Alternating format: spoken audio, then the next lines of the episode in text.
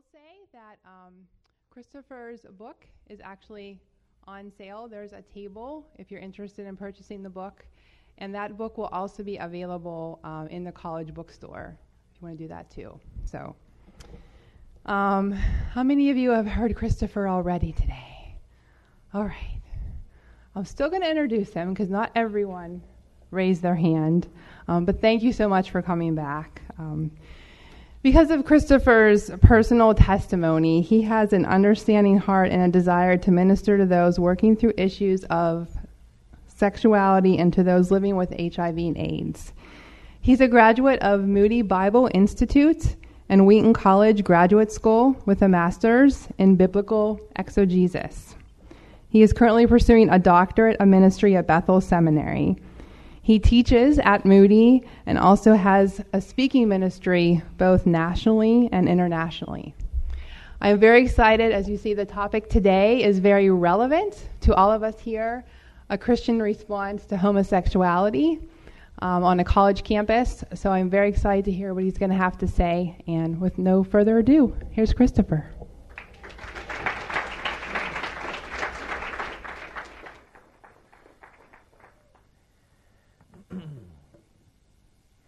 Um, before I start, uh, I, I did say that I was going to give a book away.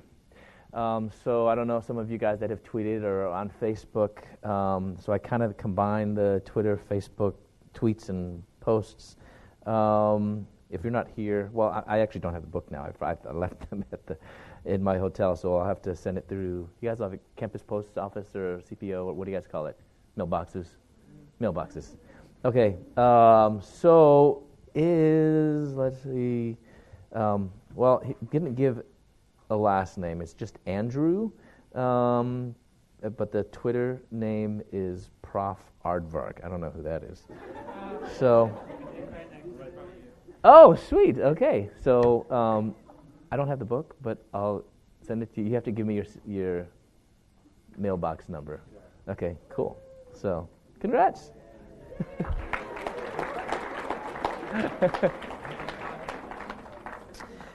um, well, this is a very, uh, very relevant issue. I mean, as I keep kind of saying over and over, um, and uh, you know, often churches and, and Christians were sometimes hesitant to talk about really touchy subjects because um, you know, sometimes the excuse can be, or, or the reason can be, if we're going to say something, we want to make sure we say it right or carefully. And, um, uh, and so I think Christians, we have been a little hesitant in talking about this. So, but I'm so encouraged that um, Geneva is, um, has invited me, and, and I don't want you to think about my time here or even my talks as being like the end all be all, like I'm giving you all the answers. But what I'm really hoping is that with me being here, it's going to begin conversation. So, in a sense, I, don't, I know not everyone on campus is here in this room tonight, uh, but I'm going to hand off like a baton to you guys and giving you guys now the responsibility to continue the conversation on campus. In a loving, gracious way, there's going to be people that will disagree. There's going to be people that will agree with you. Uh, but let's do it in a respectful, loving, compassionate way, uh, no matter where you stand on this issue. But let us all do it with respect um, for every person, no matter what you believe. Um, but also, um, let's see how we can continue that conversation even when I'm gone. Um, and more importantly, look for ways that we can um, reach out to our friends whether they're on campus or off campus, who are gay or lesbian um, or are wrestling through these issues. Um, but hopefully, my, my prayer with being on campus today has been that the conversation will continue. So, is that okay? Can I give that responsibility now to you guys that when I leave tomorrow, that uh, even though I won't be here anymore, that you guys will now continue the conversation in on your floors or in the uh, cafeteria. What do you guys call it? The cafeteria or the what? Alice's? Alex's, at Alex's, uh, you know, in classrooms, but, but really continuing, continuing the conversation and doing that um, just in a respectful, loving way. Okay? Um, so, I think as we talk about this, we do need to be honest that generally speaking, um, the church does not have a good reputation when it comes to how we approach this issue of homosexuality. Generally speaking, when people think about the church and if they would peg the church for anything on this issue of homosexuality, it would be we're hateful, we're not accepting, uh, we don't understand. Uh, so as we look through the years, um, it has been quite negative. How many of you guys have ever heard of the book Unchristian? Anyone? Okay. Unchristian um, is a book uh, written by David Kinnaman and Gabe Lyons, and they studied how young Americans viewed the church. And one thing that they found, or several things, uh, what they found was quite staggering. What they found was Young Americans viewed 18, uh, 16 to 29 viewed Christians to be confusing, not accepting, boring, insensitive, out of touch, too political, old fashioned, hypocritical, judgmental, and guess what is at the very, very top? Anti homosexual. And look at those numbers 91% of those outside the church view that we are anti homosexual. 91%. We might as well say everyone outside the church views that we are anti homosexual. But look at the second column. Those are kind of the church, young adults um, and youth. 80%. That's our peers. 8 out of 10 of you all, I, I'm not 16 to 29 anymore, view that we are anti homosexual. And I want us to note something. Note what it doesn't say. It doesn't say anti homosexuality, which maybe I could understand that, you know, that we, if, if we hold to a traditional view of sexuality, we do not believe that God blesses homosexual relationships, homosexual sex, you know, kind of against that, even though I don't like to be known for what we're against, right? I mean, wouldn't it be nice if people knew what we're for as opposed to what we're against? So even though I wouldn't like that, but I could sort of understand that, but that's not how we're perceived. We are perceived as being anti homosexual. Similar word, three letter difference I T Y. And we might think, well, what's the big difference? Well, I think it's a big difference. One is more the kind of the issue, the other one is what? More the person. And so, we are perceived as being against gay people. And I would hope that we would realize if you've sat under any good Bible teaching that the Bible isn't against any person. The gospel isn't against people. God isn't against people. I mean, if anything, God is for people turning from their sin, turning from their ways, and turning to Jesus, but God is for people. But we must remember that someone's perception is their reality someone's perception is their reality. So no matter how you might think we've been communicating things, and, and even though we don't believe, uh, we, we are not against gay people, but our reputation, how the church is perceived, is that we are against gay people.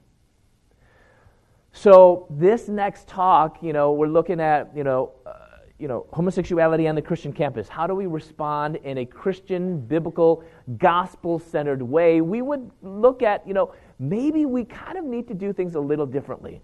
That the way that we have been communicating on this issue has kind of maybe played into possibly the way that people perceive that we are against gay people.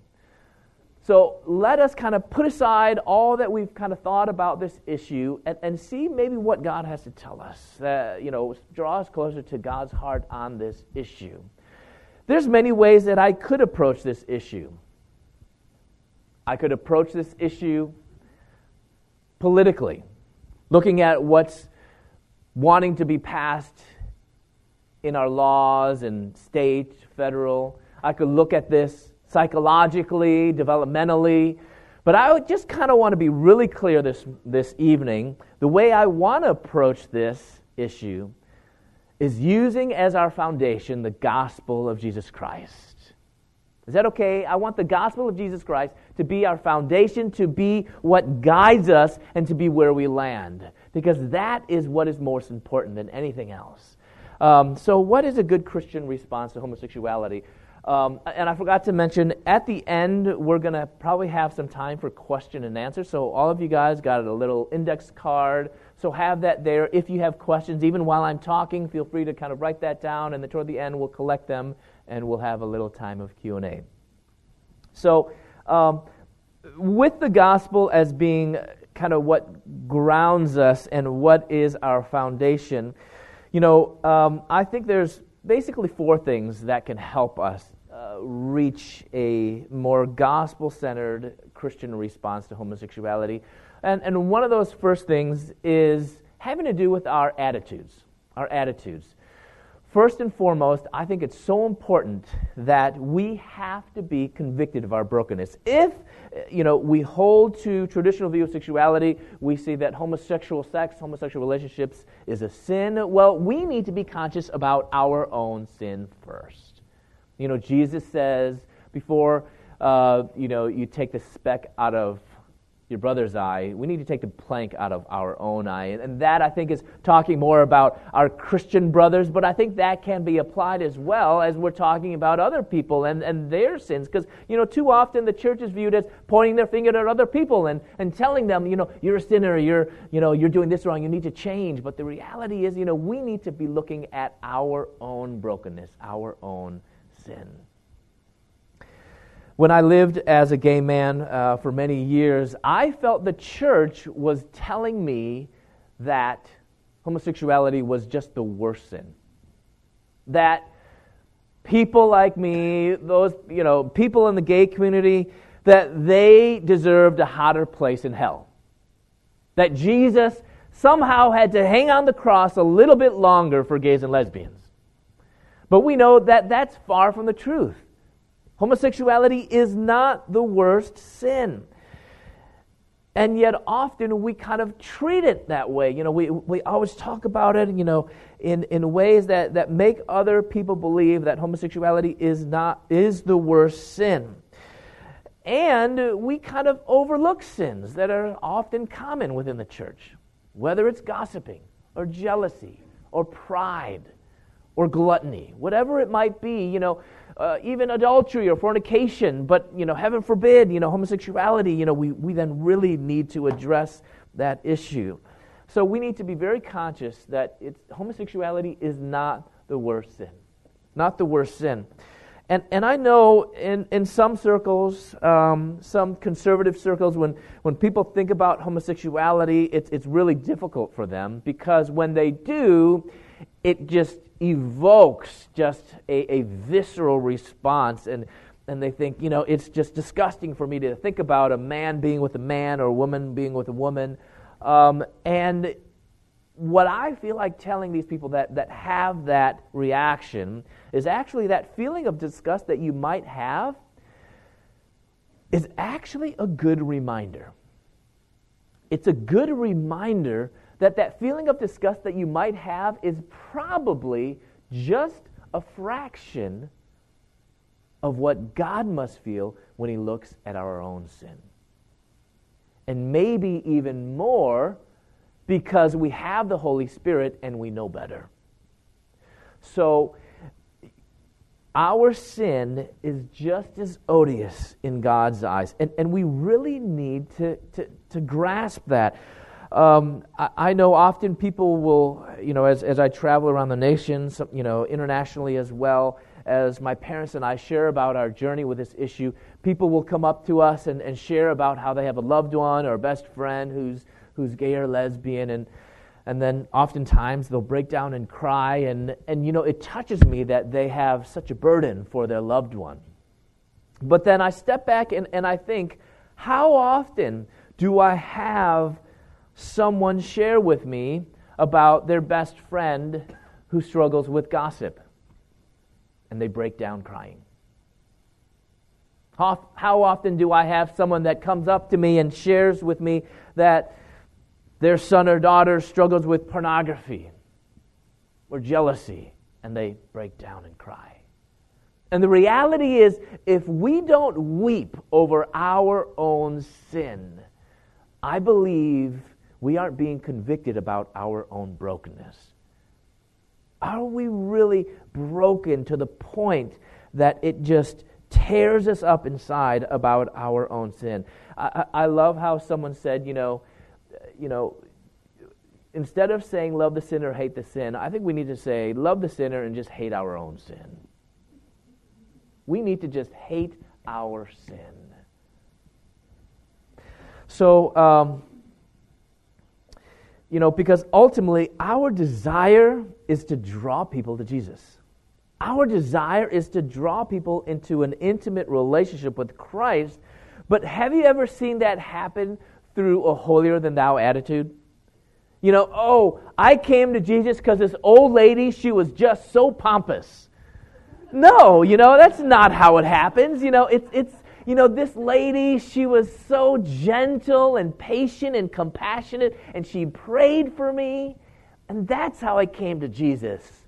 It's always through humility and gentle, gentleness and patience, and that's how we come to Christ. So, through what we do and say, let us first really pursue to be humble on this issue of homosexuality and be broken about our own sin, convicted of our own sins. That needs to be step one before anything else, before we do anything on this issue of homosexuality. So, not only do we need to be convicted, but we need to be consistent as well. You know, when I look at the ministry of Jesus, Jesus was so patient and he was so compassionate to those nasty sinners but who was he hardest on? He was hardest on those Pharisees. Why? Because they were hypocrites. Not only were they hypocrites, but they were living inconsistent to what they knew. They knew the law of God. They, they knew that they had to love the Lord your God with all their heart, soul, mind, and strength, and love your neighbor as yourself, but they weren't living to that. And so Jesus just called them out on that. And he had no patience for that because they were inconsistent. And so I think we need to, you know, look at our own lives and see what is it in our own lives that, that is a little bit inconsistent in, in how we're living.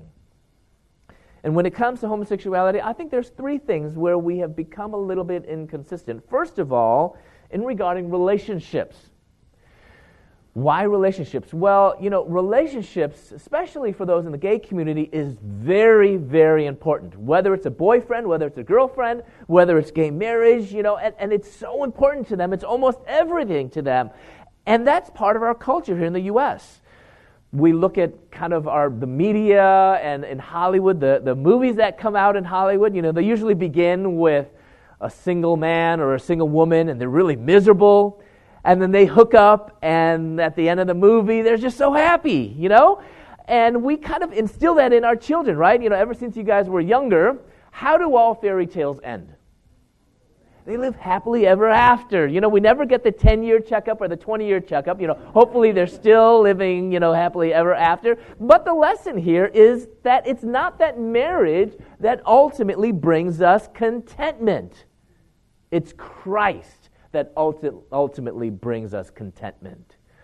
And so, too often, and don't get me wrong, I do believe that we need to lift up the beauty of marriage. But do you know what we have done as the church, what we have done instead? We have done that at the expense of singleness. So now, singleness is this consolation prize. I'm so sorry you're stuck with singleness. You know, it, it's just, uh, you know, I, I don't know how you go through that, you know? How do you go day to day, you know, as a single person? I have a good friend. Um, she was a missionary in China for five years. She comes back to the States and went to a conference, and she saw a whole bunch of her old friends. And, you know, they ask her many of the questions that people always ask, you know, when you haven't seen someone for a long time, you know, are you dating anyone? Are you married yet? And she's like, no, I'm, I'm still single. You know what three people said, you know, in three different situations to her? Can I pray for you? you know, I mean, it was as if she had cancer. Singleness is not cancer. It's not a curse. And yet, that is what our culture, not only in here in the U.S., but even within the church, we kind of, you know, look at singleness as this, as this curse. You know, and yet the Bible is really clear on what singleness is. Paul says in 1 Corinthians chapter 7 that marriage is a gift and singleness is a gift. I think we all would really strongly agree amen, marriage, that's a gift. But on the other hand, we wouldn't say that singleness is a gift. We would say singleness, whew, that is a calling. You know, you have to be special to be single. But, you know, honestly, I've spoken to married people.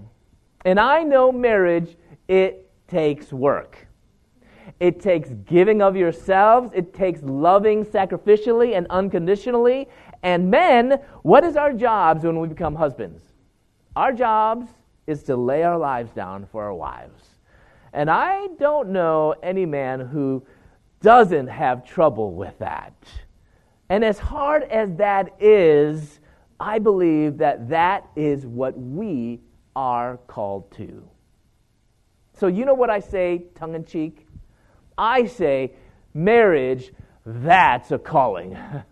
Singleness, that's a gift. I don't have to lay my life down for anyone yet you know, hear me out though. I'm not saying uh, I'm trying to lower one the, below the other or say that one is better than the other. I'm simply saying, biblically, if when we lift up the beauty and gift of one, we have to lift up the beauty and gift of the other. That is biblical. And that helps us because the reality is for people wrestling through issues of sexuality, and if our message is that, you know, you may need to forego, you know, these intimate dating relationships for the sake of Christ. Do we have a healthy place for singles, godly singles, Christian singles, to thrive within the church? And what I'm not talking about is kind of throwing the Christian singles into, you know, the Christian ghetto, you know, aka, you know, the career and singles group, you know, college and career group, right? But I'm talking about really having a healthy place for singles to thrive and not feel like they have to be pressured into getting married, you know, but not being open to marriage as well. Because did you know Jesus says in Matthew chapter 22 that there will be no marriage in heaven? Did you know that? I mean, I'm sorry to kind of ruin your Wednesday, but we are going to be single in eternity. But do you know why? Do you know why we'll be single in eternity? because we will be wed to the Lamb of God. We'll be wed to the Lamb of God. So, really, marriage as we know of it here on earth is just a symbol of an eternal reality of Christ's relationship with his bride, the church. And when that becomes actualized in the end times, there's no need for the earthly symbol. That's why I believe a marriage will be done away. Sometimes people ask me, you know, am I called to singleness? I'm 42 years old, you know, I'm, I'm still single, and oftentimes, you know, people who don't really know me, they, you know, ask me all the questions. You have kids, you're married, you know, are, are you know, are you, uh, you know, are you dating anyone? And it's no, no, no, and, you know, how old are you? You know, it's kind of like, what's, you know, I see the gears turning, what's wrong with you? Uh, you know, they're thinking, and, you know, um, and I want to say, you know, I've got my own issues, so leave me alone. But, you know, the reality is I've got, you know, great friends, um, you know, Christian brothers and sisters, and they're still single. Uh, they don't have issues like I do, and you know, God just hasn't opened the door up for them. And yet, they're not freaks of nature. Uh, they're not, you know, God's not trying to punish them. But really, the reality is, you know, that we need to really embrace this reality that singleness is a gift and marriage is a gift. Both are gifts, both our callings. And when we grasp that, I think that will give us a healthy place to begin communicating what God is calling us to, whether you have heterosexual feelings or homosexual feelings. Because I think marriage and singleness are two sides of one coin, that we have to emphasize both the same. So people ask me, Are you called to singleness? Well, the reality is, I anymore, I don't plan my future. Okay, you know, you, you see where that got me before, and I'm just, you know, I'm not going to plan my future anymore. But the reality is, I don't know what God has in store for me tomorrow. I have no idea. But I tell people I know one thing for sure, and that is that I'm called to singleness today. I'm called to singleness today. Why? Because I'm single today. That, you know, I believe in a sovereign God, that, that He has me where I am today, not because I've been bad, or not because I'm somehow not ready, or, or He's trying to punish me, but because God is sovereign. And I think that just as often marriage can be a way to be drawn closer to God, I think singleness can be a way to be drawn closer to God as well. So we need to uh, really grasp that and have a consistent view relationship because that greatly will affect how we minister to and how we are even capable to and able to minister to people on this issue of homosexuality. Second thing that we need to be consistent to is sexuality sexuality. What is it that God is calling us to? I mean, isn't it true that the Bible promotes heterosexuality? Well, I mean, is that what is normal? Is that what God is calling us to? Well, when I look at heterosexuality, what does that mean? I mean, it's being attracted to the opposite sex or just having being sexually intimate with the opposite sex. That is pretty broad. And within that kind of broad category of heterosexuality, I see where the Bible actually speaks out against things that are considered sin, like adultery, fornication, lust. In the context of the Bible, those are all in the, in the category of heterosexuality. And so, if heterosexuality is too broad of a term, and if it's not homosexuality, uh, homosexual relationships and sex that God is calling us to, then what is it that God is calling us to?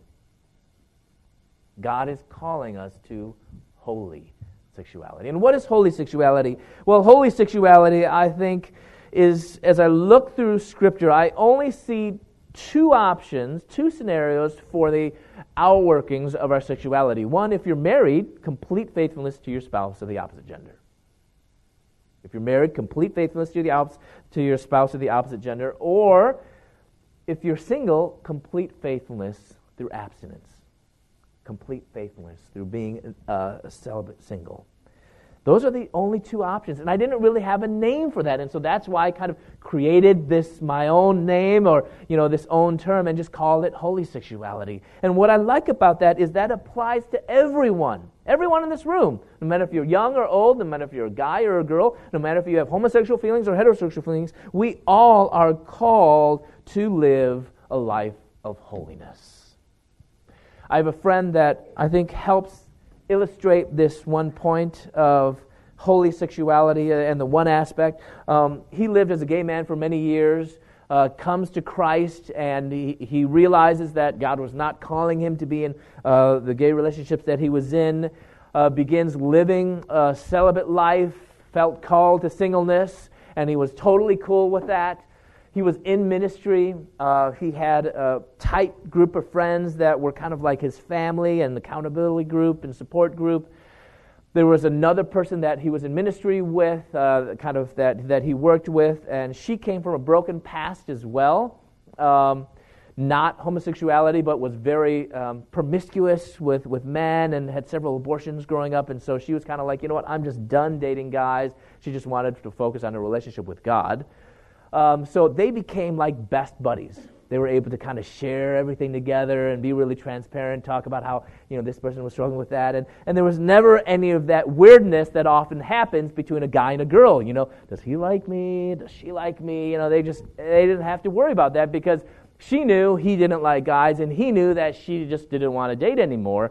Well, after some time, it was something interesting happened.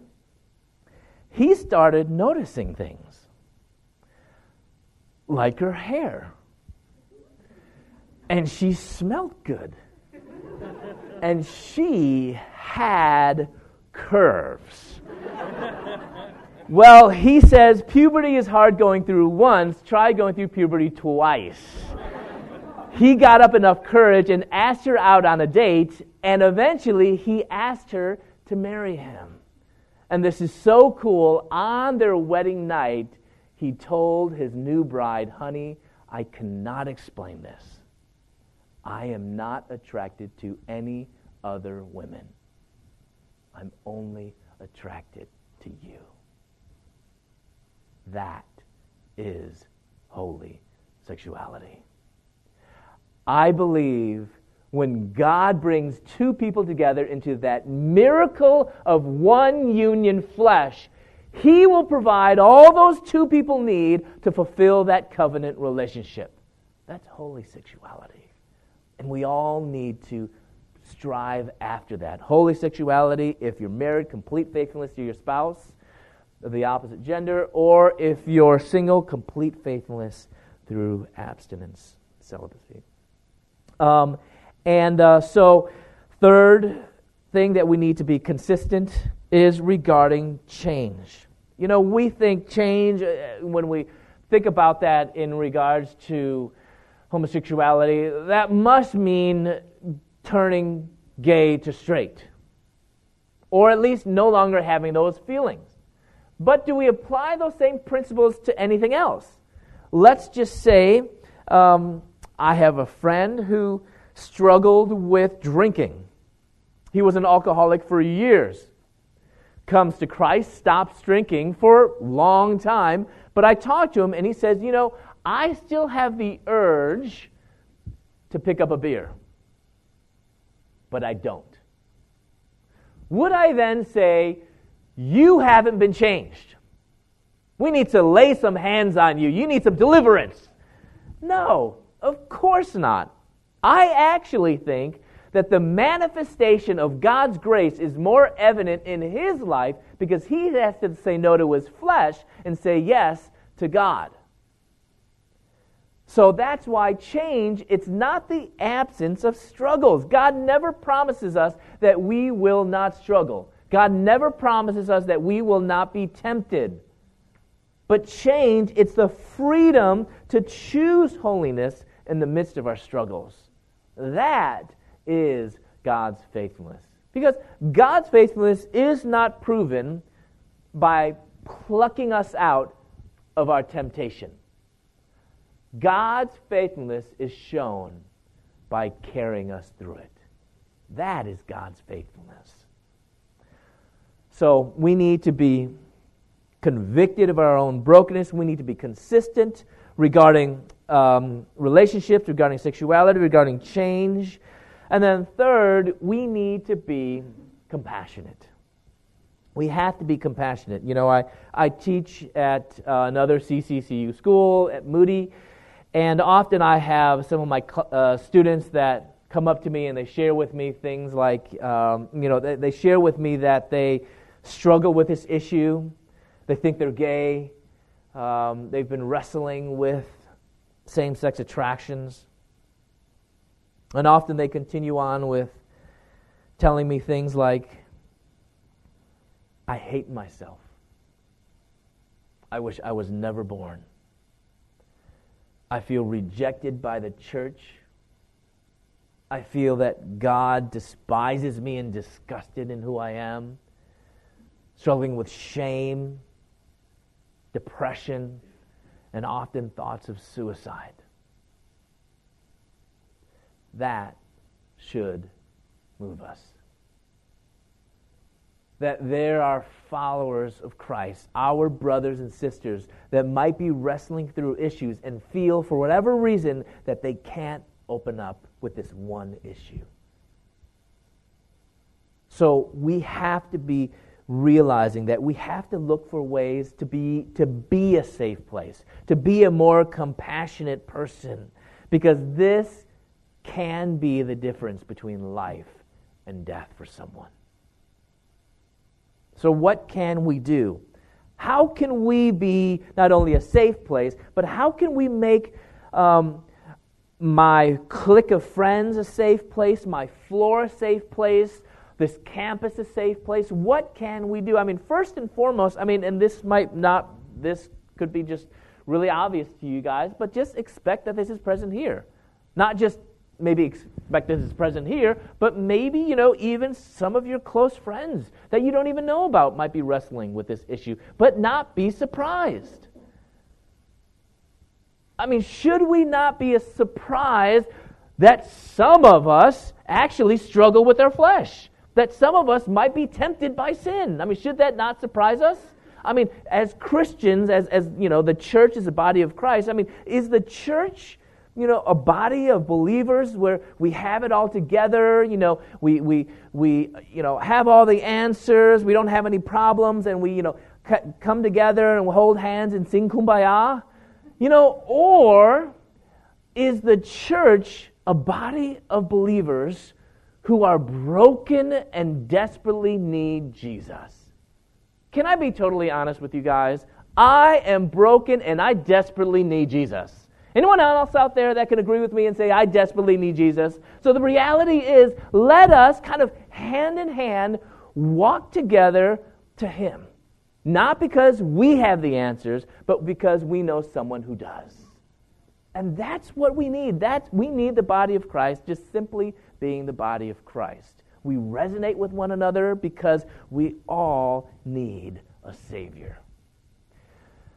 So, you know, just expect this is, that this is present here. But on the other hand, not be kind of overly suspicious or overly paranoid. You know, when I came out to my mom before she became a Christian, she kind of just thought everyone is gay. You know my goodness they're sitting really close together. Maybe they're gay. You know you know my goodness you know he's wearing pink. You know i never knew. You know so I, you know you just you just don't know. Uh, sorry.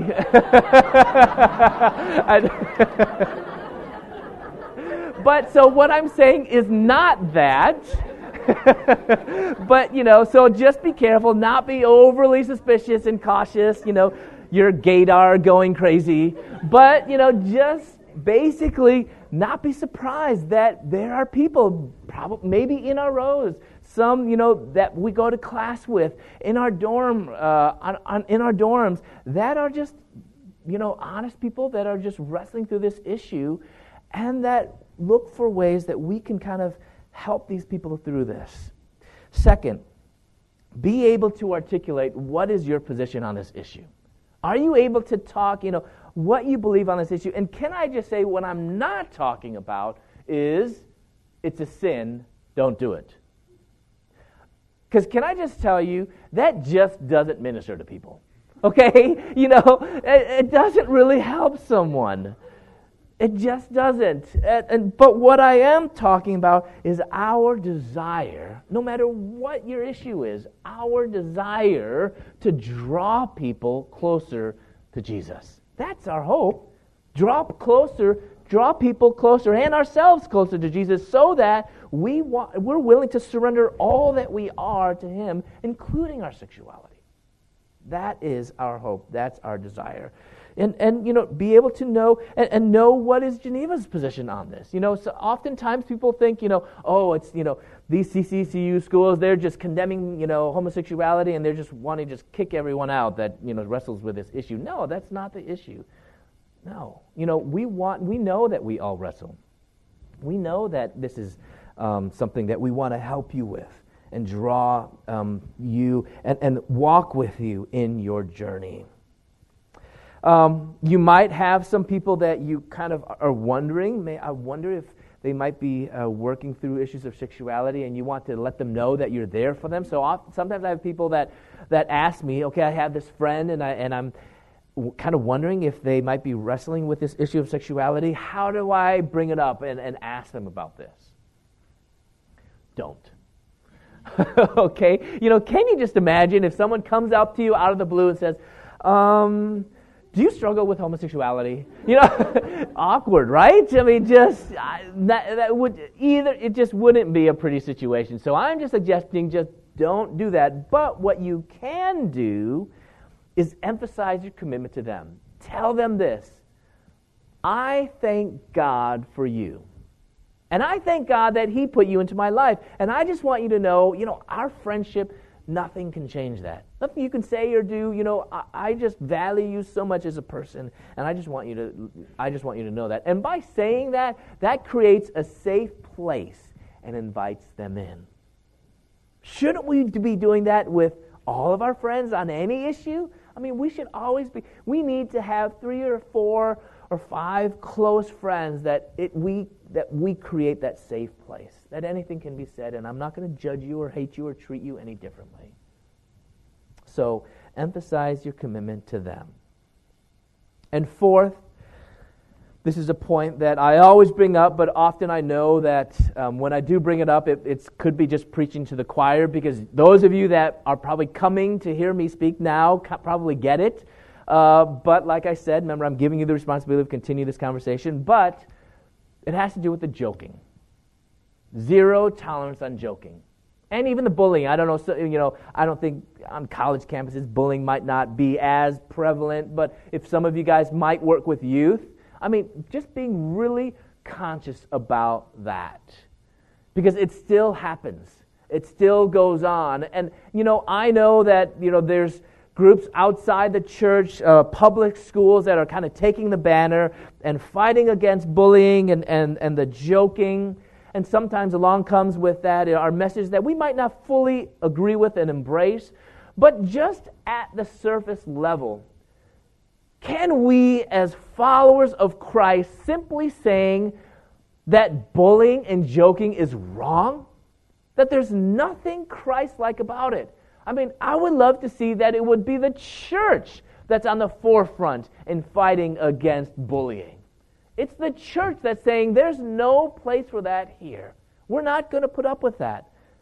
I mean, if anything, not only should we not put up with it, but as followers of Christ, we should be the first ones to stand up for those that are being mistreated and those that are being bullied or, or joked on and saying, you know what, I, I don't care. You know, I even though we don't have a lot in common with this person, I'm going to stand up for him. Even though there's, you know, there's things that we might not agree with him, but I, he is a person that is created in the image of God, and I'm going to stand up for this person. So, can we agree on that? That we're going just no, no zero tolerance on joking, and that we can help that. And you might, ex, you know, be hearing that maybe on your uh, dorm floors or you know wherever that other people might be doing that. And I suggest instead of like totally calling them out on other people, in front of other people, pull them aside one on one and say, you know what, I just feel, you know, I just want to just encourage you that you know that that to be careful with what you say. Because you, honestly, we never know when someone might be in earshot of that. And they could be wrestling through this issue. I mean, literally, you never know when someone might be wrestling through this issue. And when they hear that, what that communicates is it's not safe here.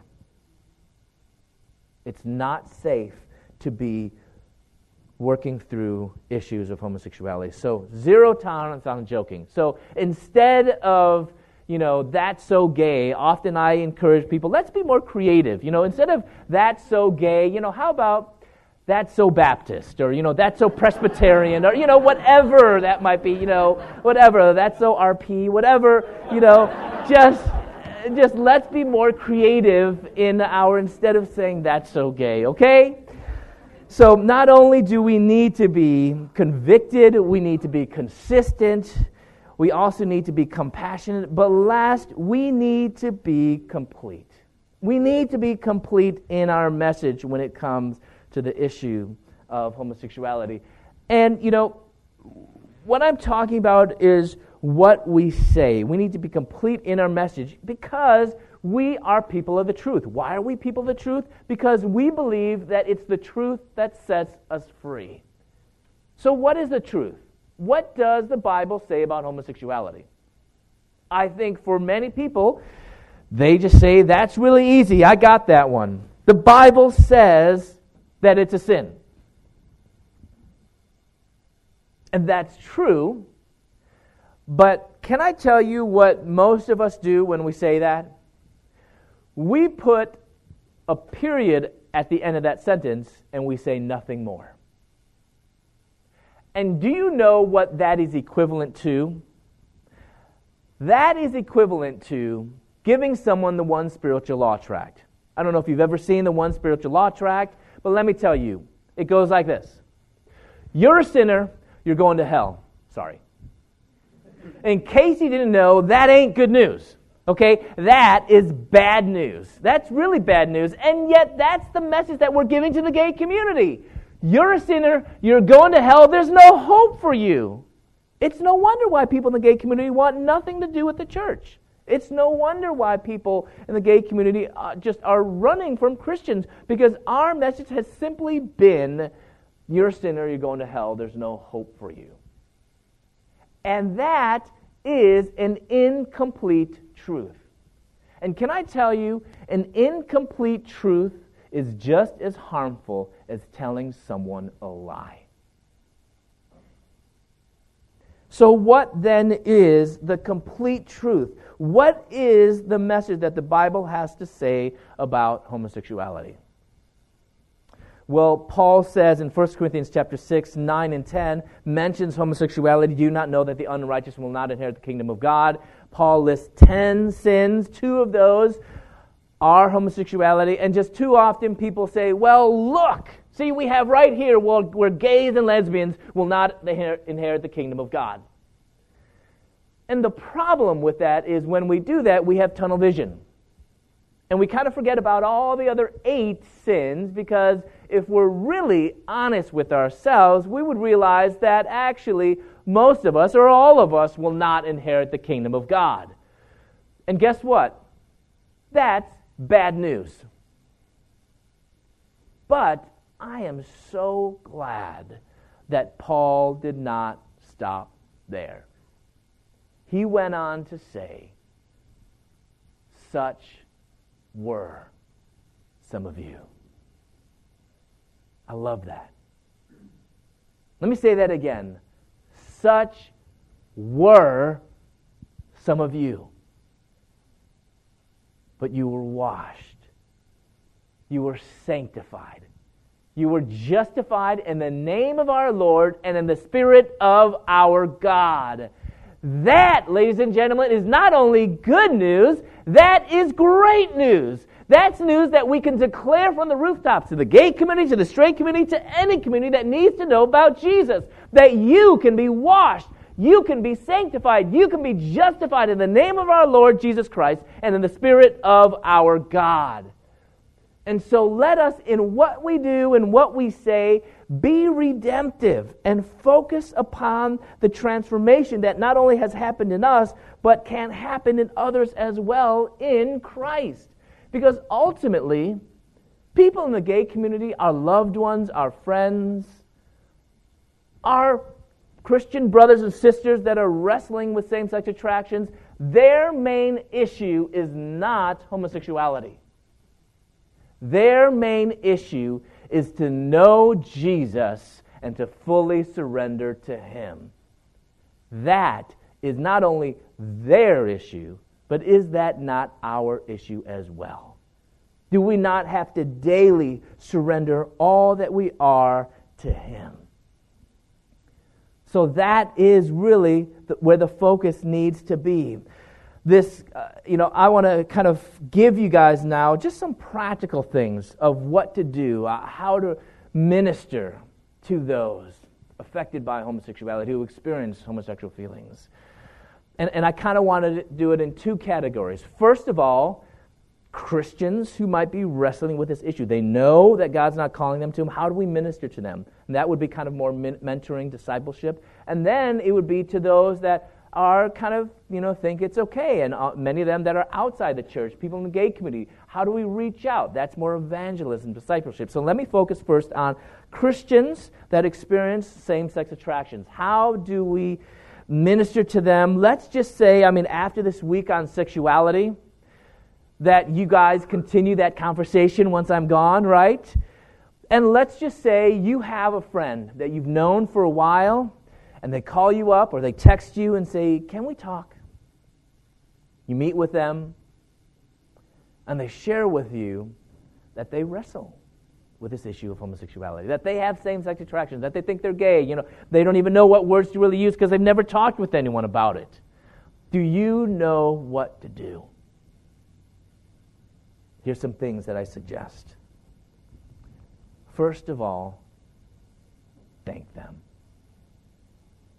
Thank them that they trusted you with this deep, dark secret that they've probably told no one. They've probably rehearsed in their mind for like weeks or months on how to tell you, and they finally trusted you enough with this. Thank them thank them that they trusted you. Don't freak out, you know.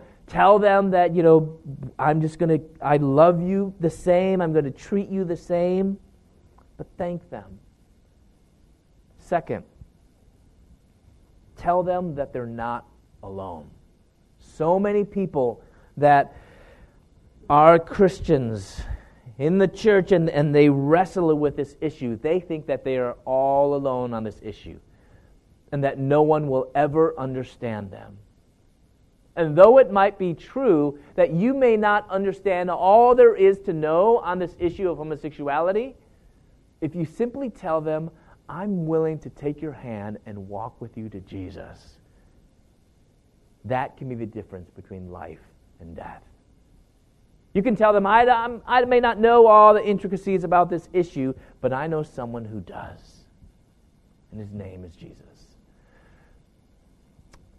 Third, keep reminding them that their identity needs to be in Christ. And this is really key, uh, you know, because for most of us, sexuality is a part of who we are. And, and at your age, it's a, it can be a pretty significant part of who we are and part of what we think and feel. Sometimes it can just seem overwhelming. You know, our desire for intimacy, our desire for relationships. But the reality is, no matter what we feel, no matter what our passions, our desires, those don't define us. What defines us is Christ. That needs to be something that all of us need to be reminding each other because God's not calling us to embrace ourselves. God's not calling us to somehow love ourselves more, but God is calling us to embrace Christ. God is calling us to love God more. Because God doesn't want us to be simply just, God wants us to be more than simply our desires and our behaviors. So our identity needs to be in Christ. Fourth, be realistic. Don't just kind of give these false promises that you know, if you just read the Bible more and if you just pray really hard, you can somehow just pray away the gay. You know, and, and don't get me wrong, reading the Bible and praying is important, but we don't read the Bible and pray so that we won't have problems. We read the Bible and pray so that when problems come and when temptations come, we are stronger and more mature to live faithful to God even in the midst of temptations and struggles. But don't give these false promises because, you know, it isn't going to be easy. I often tell people that actually, before coming to Christ was easier than coming to Christ. You know, because before I came to Christ, I had an urge, I did it. I, I had a desire, I went for it. Now, I have a heavenly Father that I want to please, and I have an enemy nipping at my heel. So really, you know, it's it is not going to be easy, but the difference that we have is that we have hope that's not of this world. That's the difference. That even when we are going through trials, even when we're going through difficulties, we can still go through life with hope and even some joy. So be realistic. Uh, fifth, don't focus so much on the externals. You know, it used to be thought, you know, how do we help someone, uh, a guy coming out of homosexuality, or how do we help, you know, a girl coming out of lesbianism? Well, you know, we get her all dressed up, you know, in a tight dress, you know, have her hair grow long, you know, get her a nice makeover, and she'll be straight in no time, you know, or you know, a guy, you know, have her, you know, teach him how to throw a football, get down and dirty, you know, no, that is focusing on the outside. And God doesn't isn't as really concerned with the outside; He's concerned with our heart. And wouldn't it be amazing if the change was from the inside out and not from the outside in? So don't focus so much on the external. Because, you know, masculinity and femininity, I think, you know, our categories for masculinity and femininity are more culturally bound than anything else. You know, because when we think of what is masculine, masculine here in the U.S., you know, it's your kind of alpha male, you know, your um, football player or construction worker or, you know, Marlboro man or whatever, you know, which, by the way, Marlboro man, he's gay. Um, so that might not be a good uh, measurement of masculinity. Uh, but really, you know, I, I, always laugh because if you took kind of our standard for masculinity here in the U.S. and imported that to, like, let's say Asia, that wouldn't be masculine in Asia. That would just be barbaric. Okay?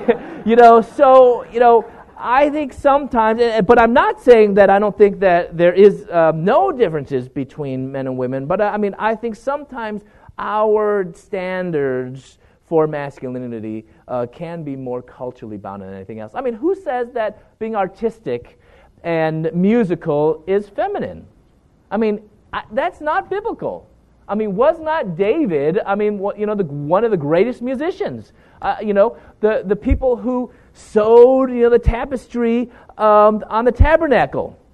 Men.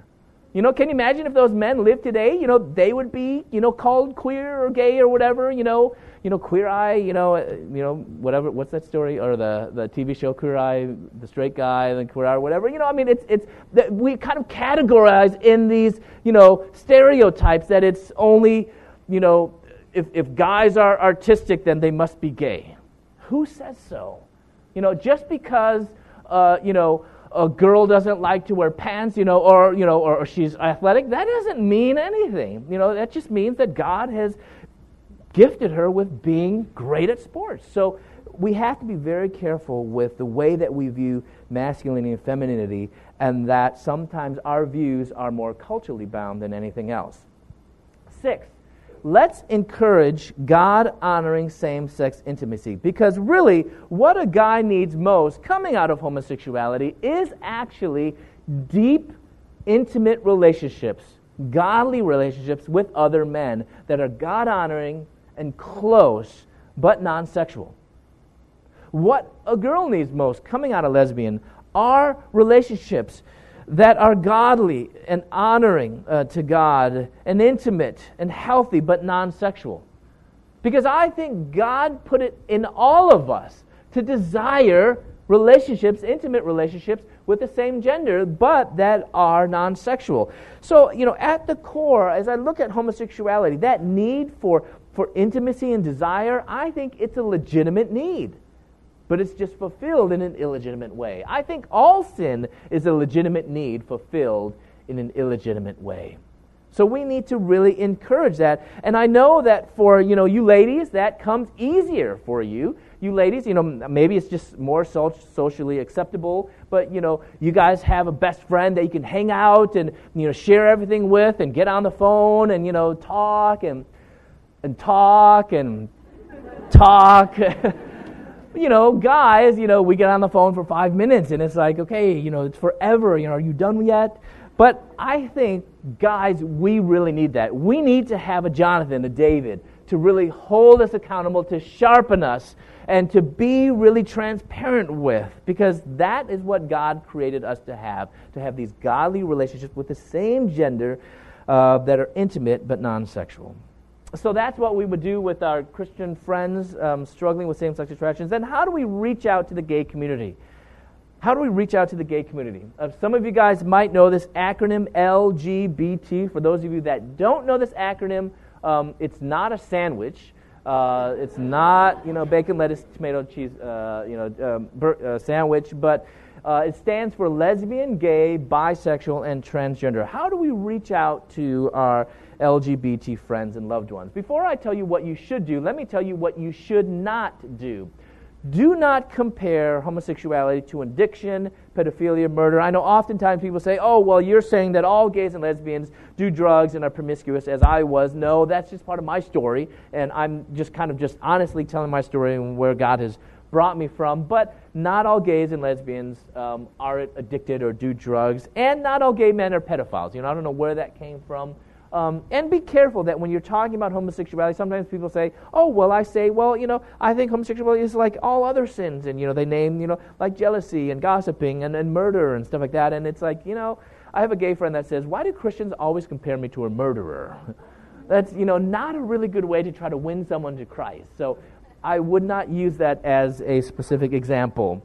Um, also, don't use these two words. Don't say lifestyle and don't say choice. Because people in the gay community, oftentimes, they are offended by those terms because by saying lifestyle, that gives the impression that somehow they chose to be gay, that they chose to have these feelings. And I've yet to meet someone who actually chose to have those feelings. Where that choice comes in is we choose to respond to those feelings. That's where the choice comes in. But when you don't have that Christian framework, you can't separate what you feel with what you do and who you are. Because that's all one and the same. Who you are is what you feel and what you do. You know, but we can't separate that. We can't separate and say, I'm created in the image of God, but I have a sinful nature. And they're in tension with one another, right? So um, be careful not to say lifestyle or choice. Also, don't use this phrase when we're speaking with our gay and lesbian friends. Love the sinner, hate the sin. Yes, that is how we should reach out to them, but don't tell them that. don't tell them that, you know, because the one word that they'll often probably hear and remember is simply hate. So just get that out of our vocabulary when we're talking with our unbelieving friends. And then, fourth, don't feel the need that you have to answer pointed questions and that you have to, don't feel the need that you have to defend the truth. In other words, debate. Um, and, and what I'm talking about here is there is a time for truth. There is a time to speak into someone's life, but not when they're trying to debate with you. And let me give you an example. How many of you guys have ever been asked by a friend or maybe your, uh, you know, your lesbian, um, you know, I don't know, a, a relative or, or a good friend of yours, and they ask you this question Do you think homosexuality is a sin? How many of you guys have been asked that before? And oftentimes they'll ask it like that, right? With the point, finger pointed at you, and you're just like, this ain't to be pretty, okay? I mean, you just know right away because, you know, if you're honest and you say yes, what's to happen? I mean, then they're just going, well, you're a bigot, you're, you know, you're hateful, you're one of those people. I thought you, you know. Or if you say no, then you might not be really being honest with what you truly believe. Well, in those situations, when you sense that it's going to be just a debate, and they're not really asking you for information and sincerely wanting to know what, you know, and, and want to hear you out. They're basically just trying to draw a line in the sand and say, Are you on my side or are you on that side? I'm giving you the freedom that you don't have to answer that question. Because there is a time for truth, but not in debate. What I suggest, if someone asks you that question, what you can say is, you know, I value our friendship more, and I value you more as a person for us to be debating all the time. Can we just celebrate our similarities and tolerate our differences and just not focus on this because I want to get to know you more and I want to learn from you. And by saying that, that can sometimes dispel it. If it doesn't, sometimes they might say, well, okay, you still didn't answer my question. I would then say, well, this is what the Bible says. The Bible says that we are all sinners. I make it personal and say, and I'm a sinner. And yet Jesus came to die for our sins. And if you simply believe in him, you can live in eternity and have your sins forgiven. You just had the opportunity to share the gospel. You know, because that is what is key. It's sharing the gospel. So don't feel that you have to answer it, but if at some point God begins working in their in their life and they honestly do ask you the question, what does the Bible say? Do you, is the Bible, you know, is homosexuality a sin? When you sense that their, their heart is softened, I think we do have the right to kind of tell them, well, this is what the Bible says, but, you know, but do it with grace and love. So that's what we shouldn't do. Uh, what should we do? And I'm going to finish with this. First of all, pray. Pray and fast. My mother prayed for me and fasted every Monday for seven years. Once fasted 39 days for me. Can you imagine if we actually began to fast and pray for our gay friends and loved ones? We might actually have a revival breakout in the gay community. Wouldn't that not be amazing? And so let us pray and fast because we cannot change our friends. We can't change our loved ones. And ultimately, you know what? Change, it's not possible. But I, but I know a God who does the impossible. So we need to pray to Him. Second, be intentional. Don't be afraid to, to uh, I'm sorry, uh, listen. Listen to your you know, friend and don't be quick to speak, but be, but be quick to listen. And what you'll realize is that really no different than us. Third, be intentional. Take them out to dinner or coffee. And yes, people will probably look at you and say, What are you doing eating with that person? What are you doing eating with that gay person or uh, you know, that sinner or whatever they might say? You know, but the reality is, did not the Pharisees accuse Jesus of hanging out with those nasty people, those sinners? But then, how would those sinners known about Jesus if he didn't spend time with them? So be intentional. Take them out to, to dinner or take them out to coffee. Fourth, be patient and persistent. Because, uh, you know, it's going to take time. Don't think that this is just going to be your pet project for the next few months. But even for me, seven years, that was a short time. I know people who've been praying for decades. So be in it for the long haul. Last, be transparent. It might be hard to share, you know, the gospel to someone all the time, and, but what you can do is share what the gospel has done in your life lately. Because we should not be the same as we were 10 years ago, 10 months ago, or 10 weeks ago. You know, I would never have considered the gospel if I didn't see the gospel lived out in my parents' lives. I would not have picked up that Bible from the trash can if I didn't see the Bible lived out in my father's life and my mother's life. Can I tell you, I did not leave homosexuality because I found it to be so bad. I did not leave homosexuality because I thought it was so wicked or so immoral. I didn't leave homosexuality because I thought it was so unhealthy. I left homosexuality because I found something better, and that's Jesus. Our job as followers of Christ is to show a dying world that Jesus is better. That Jesus is better than anything that this world has to offer. Whether it's a job, a career, a boyfriend, a girlfriend, marriage, family, kids, all of that. Jesus is not only better, but Jesus is best. And so let us, in everything that we do, in our actions, in our relationships, in our words, show to a dying world that Jesus is best. No matter what that they may be clinging to, the fool's gold that they may be holding to, that Jesus is the best.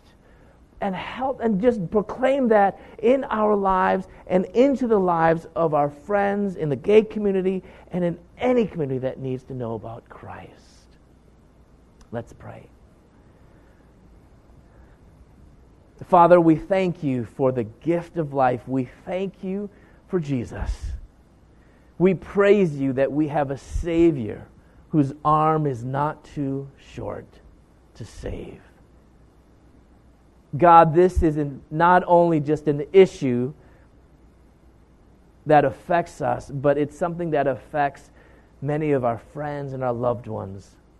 God, help us to do all that we can to, to treat them as people who are created in the image of God. Respect them and love them. Help us to be able to stand up for others that are being mistreated. Help us, Lord God, to be a light and show that Jesus is not only better, but Jesus is best. God, I pray for this campus that as we continue forward through the rest of the semester, Lord God, that we will continue to uh, continue this conversation on homosexuality and, and to help people, us, to be a safer, more compassionate place. Help us, Lord God, to be convicted of our own brokenness. Help us, Father, to be consistent in all the things that you've been pointing us toward. And help us, lastly, to be complete and focus upon the gospel and focus upon Jesus. God, we praise you, we thank you, and we ask this in the powerful name of Christ, our Lord. And the people of God said, Amen.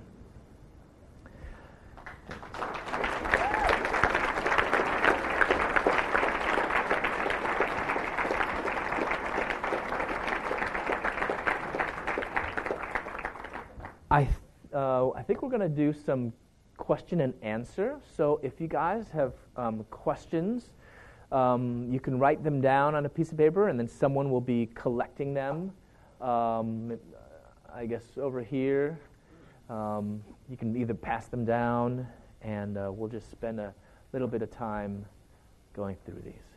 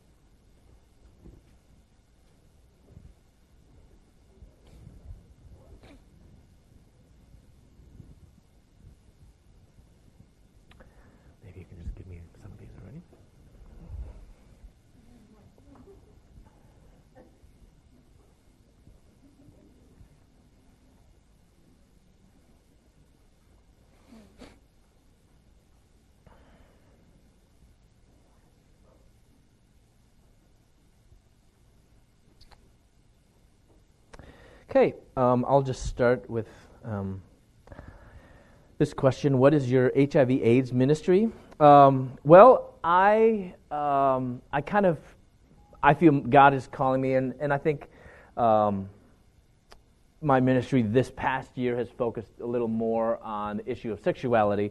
Um, but I've, I've just spoken at different conferences on, on HIV and AIDS, and I'm spoken at uh, churches uh, to kind of give a voice and give a face to um, people living with HIV and AIDS because oftentimes um, people living with HIV uh, or AIDS, um, there's a huge stigma and, and, people don't even want to talk about it. Uh, so my burden has been to kind of help educate people that um, there are people in our churches, in our communities, that live with HIV and AIDS. Um, some of them, be, it might have been because of the way that they lived. Some of them, it was total, you know, nothing that, that they did out of the ordinary. Um, you know, maybe it was their their spouse that infected them, or maybe it was a blood transfusion. I mean, we just don't know. So um, that's been my burden to help educate people on that on the issue of HIV and AIDS. So that's kind of what I do is kind of be a spokesperson along with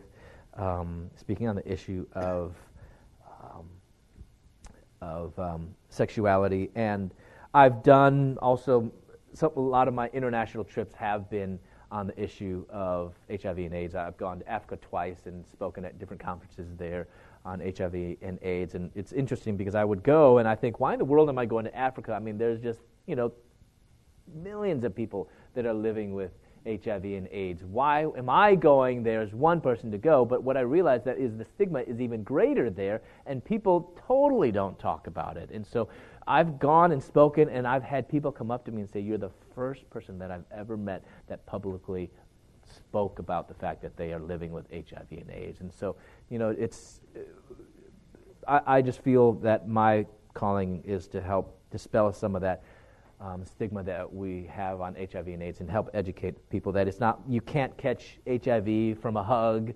or, you know, you can't catch HIV from sharing a utensil or even sharing a cup. Um, so, Let's see. Uh, another question is um, How do you define godly masculinity? Um, not an easy question. Um, I mean, I think, um, I, I, guess I, I kind of do it more so than like what I don't think it is. Um, I, I, think that, um, you know, God, masculinity is not, you know, being rough and tumble uh, or, or, being good at sports or being manly. Um, but, but, but I think uh, it's, um, it's, I think being, you know, godly masculine, masculine is being someone who is, um, uh, you know, responsible and in uh, willing to, uh, you know, like Christ, being willing to love others sacrificially. And, and because I think to me, uh, leadership is actually uh, the best leadership is those type of leaders that are servant leaders and and are willing to kind of sacrifice themselves um, for the sake of others. And so, I mean, I think that kind of that type of leadership is is what I kind of see as godly leadership, uh, masculine. Um, let's see. How can single people find their place in life in church without feeling jealous of married friends? Uh, sh- uh, okay, that's the first question. Um, I think, you know, um, I think it's okay for, for us to, you know, w- when you see two people in, in, in, a relationship, I mean, of course we're going to kind of, you know, be happy for them, but also kind of desire that because, I mean, we are created to be in community. I mean, we're created to uh, desire intimacy. Um, but what I would say, when, when you see people and kind of feel that kind of pang of jealousy or desire that, oh, I, you know, I'm missing out on that, I see that as an opportunity for us just to crave heaven more. You know, because ultimately, you know, it's only in heaven that all of our needs will be met. Isn't that amazing? You know, and also realizing that just because people are married doesn't mean that they don't struggle with loneliness anymore. doesn't mean that they don't struggle with you know other issues uh, you know so it's it's realizing that that can i even in my singleness you know uh, reflect jesus because oftentimes people say well a marriage should be able should point people to christ through their relationship i think singleness in the way that we live should point people to christ as well that i can live content and, and happy even though i find it difficult and even though i might struggle with loneliness that I can still live faithful um, even in the midst of my circumstances. Um, another question is Should a gay and lesbian couple seek marriage, um, especially if they come to your church? Um, well, I do not. I believe that marriage is between a man and a woman. So, I mean, if this couple came to me and they seek counsel from me, um, I, I mean, and they were honestly um, humbly seeking for my opinion, I would just tell them that I, I don't think that that would be something that God is calling you to. Um, so I, I, don't think that that would be. I would I would rejoice that they're going to church because wouldn't that be the only place that they'd hear the gospel? I mean, where else would they hear the gospel? So I would want them to, to continue coming. Uh, do you think you can be too young to experience holy sexuality in a relationship leading to marriage? Um, uh, let's see. I mean, I think I'm not too sure uh, what what specifically that was, but maybe I mean, I, I think all of us, in a sense, I mean, holy sexuality means, remember, two options. And, you know, whether, if you're not married yet, you're still single. Uh, even if you're engaged, you're still living as a single person. And we, we as, as we read the Song of Songs, right, we see the, uh, you know, Solomon's um, fiancee, bride to be, and, and she's talking about, I mean, uh, I, always laugh, laugh when I think about that because, you know, Jews, you know, they're not allowed to read that book before they're 30 years old because it's just way too scandalous.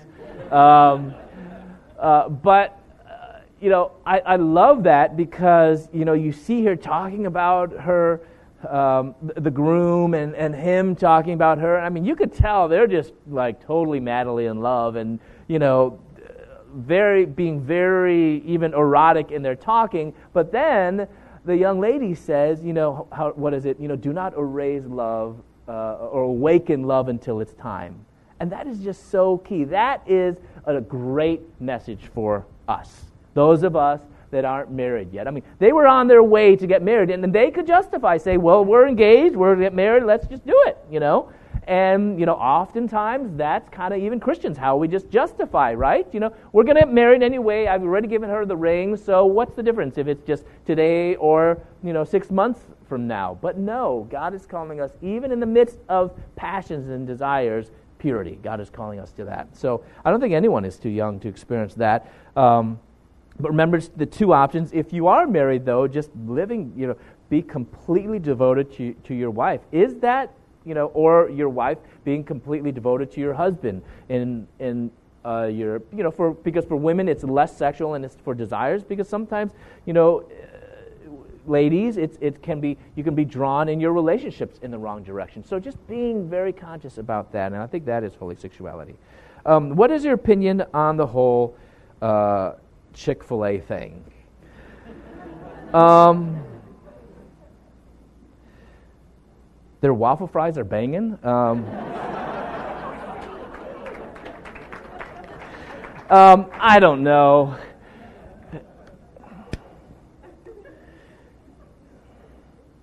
You know, you know. I mean, it's all crazy. The, the, uh, all, what what has been going on, even the whole political thing, and um, you know, I, I, I, would I have said things differently than how, what he said? Um, I probably personally would have, you know, but also hindsight is, you know, 2020.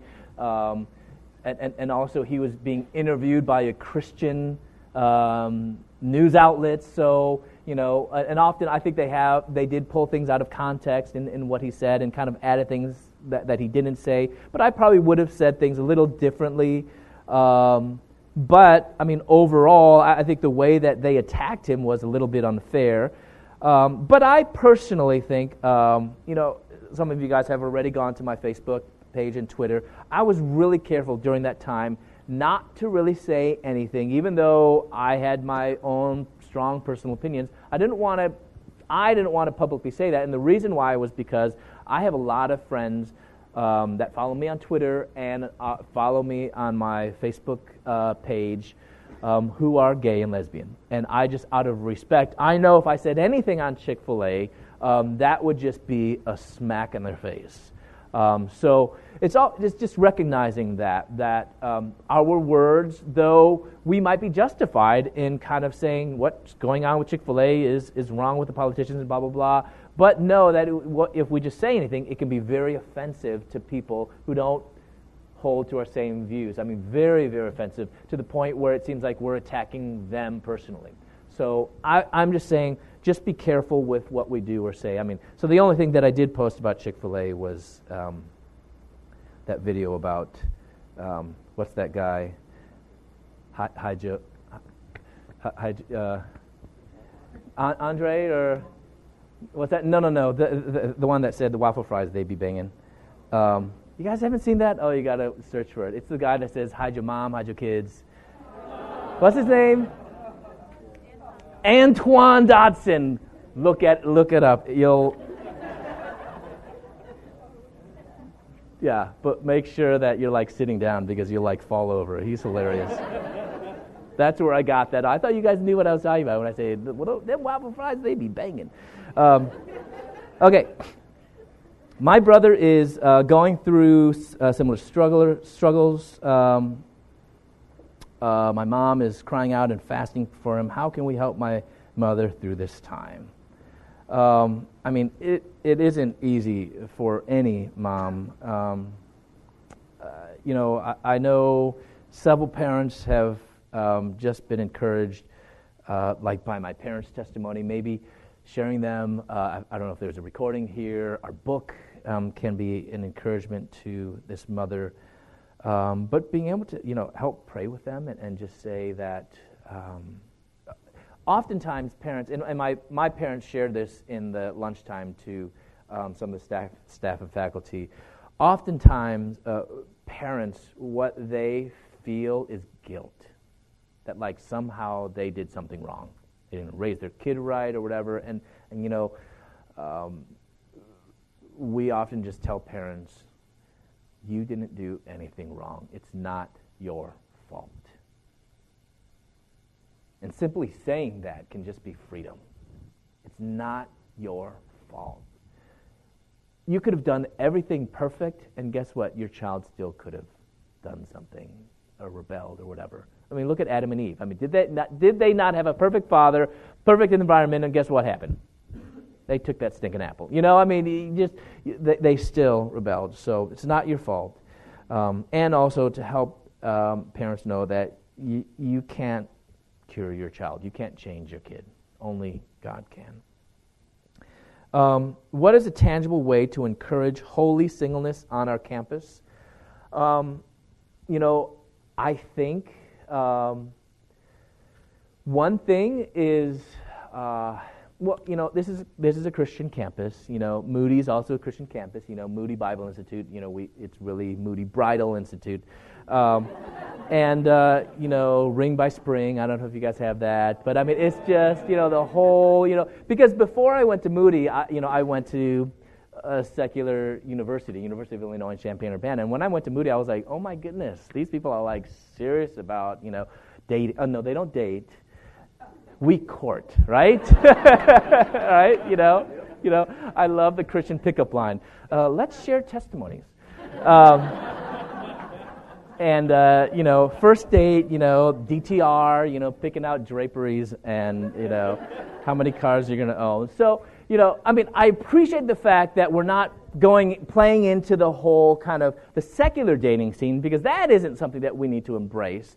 Um, but I think there's a sense in which we need to um, be careful with, with how, and, uh, you know, when I'm emphasizing on singleness, don't hear me out, you guys, to think that I'm saying, you know, dating is bad and, and don't do that. I, I'm just saying, you know, we need to both celebrate our single friends and at the same time, you know, as we're celebrating, you know, uh, people that are pursuing marriage. Um, I think one thing is to, you know, because oftentimes in, in our, on Christian campuses, the culture is looking for many opportunities and stuff that's, that has, it's, it's kind of couple driven, right? I mean, a lot of the activities. So, as, as couples, what you can do, um, I, I encourage you to reach out to your single friends. You know, you don't have to always be going out on just single, you know, uh, uh, just on dates, but inviting single friends along and, and not treat them like that third wheel, but you know, but but to really incorporate them into you know your community and um, and not push people all the time. You know, hey, are you dating anyone? Hey, look at him, you know, or whatever. But just because that can be sometimes pressure too. Um, but um, but but really. Uh, uh, so kind of toning down the dating frenzy a little bit, uh, but also appreciating, you know, our, our single friends. Um, and, and, and realizing, because I know, I mean, on the, I lived in the dorms. Uh, I was 31. They call me grandpa. Um, when I was on, the, on, on my floor. Um, but sometimes, you know, I, I see the guys that come back, you know, after Saturday night and they'd be, you know, hanging out in the lounge and they talking about, oh, you know, man, I took her here and man, she was hot, blah, blah, blah. And it's like, that's nice, but you know, are you really you know more showing off, you know, than uh, and, and are we really respecting the young lady that you just took out as a sister in the Lord by talking, you know, about her like that? Or, you know, can we just, maybe sometimes we don't have to just talk about that. And, you know, we can talk about other things. So those are things that we can do. Um, now, would you define yourself as homosexual or heterosexual?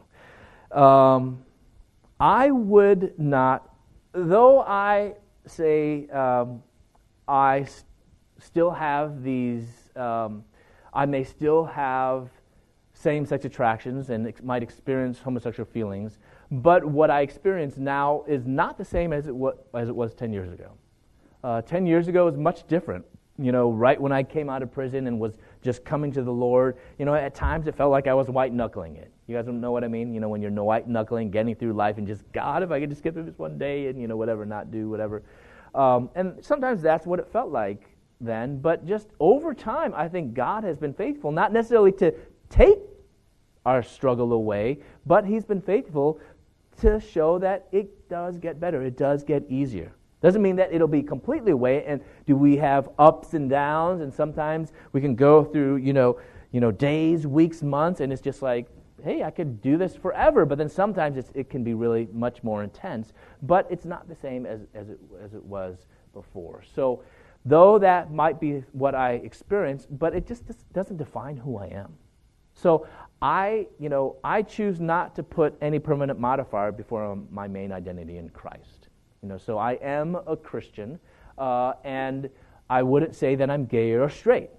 I wouldn't say that I'm homosexual or heterosexual, uh, but I experience um, these things, and that's. But it's not a big part of who I am. So for me, it's it's more about um, identity and who I am. Um,